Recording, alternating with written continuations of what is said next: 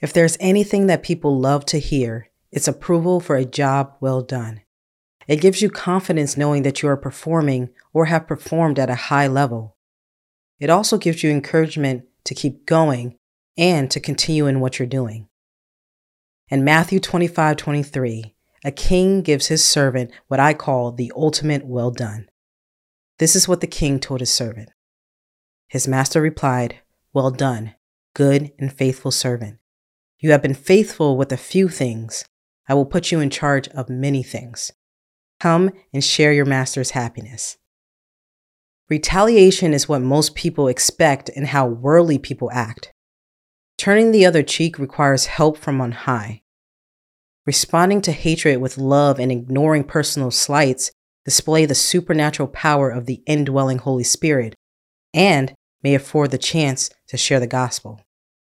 Jesus was, of course, the perfect example of turning the other cheek because he was silent before his accusers and did not call revenge from heaven on those who crucified him.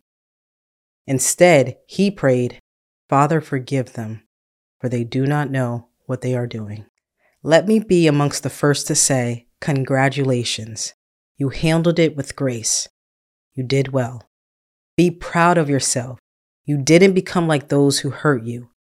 You took the time to fully heal from your past when everyone else around you took the easy road, you chose to endure and go through the fire. You were faithful with the little, and God is getting ready to bless you with much. So keep going. You got this, and God's got you. Be blessed.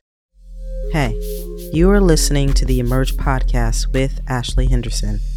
The Emerge episodes will be uploaded on a weekly basis to help you achieve personal growth, discover your entrepreneur skills, and stay inspired with Christian motivation by discovering the Bible was and still is very relevant.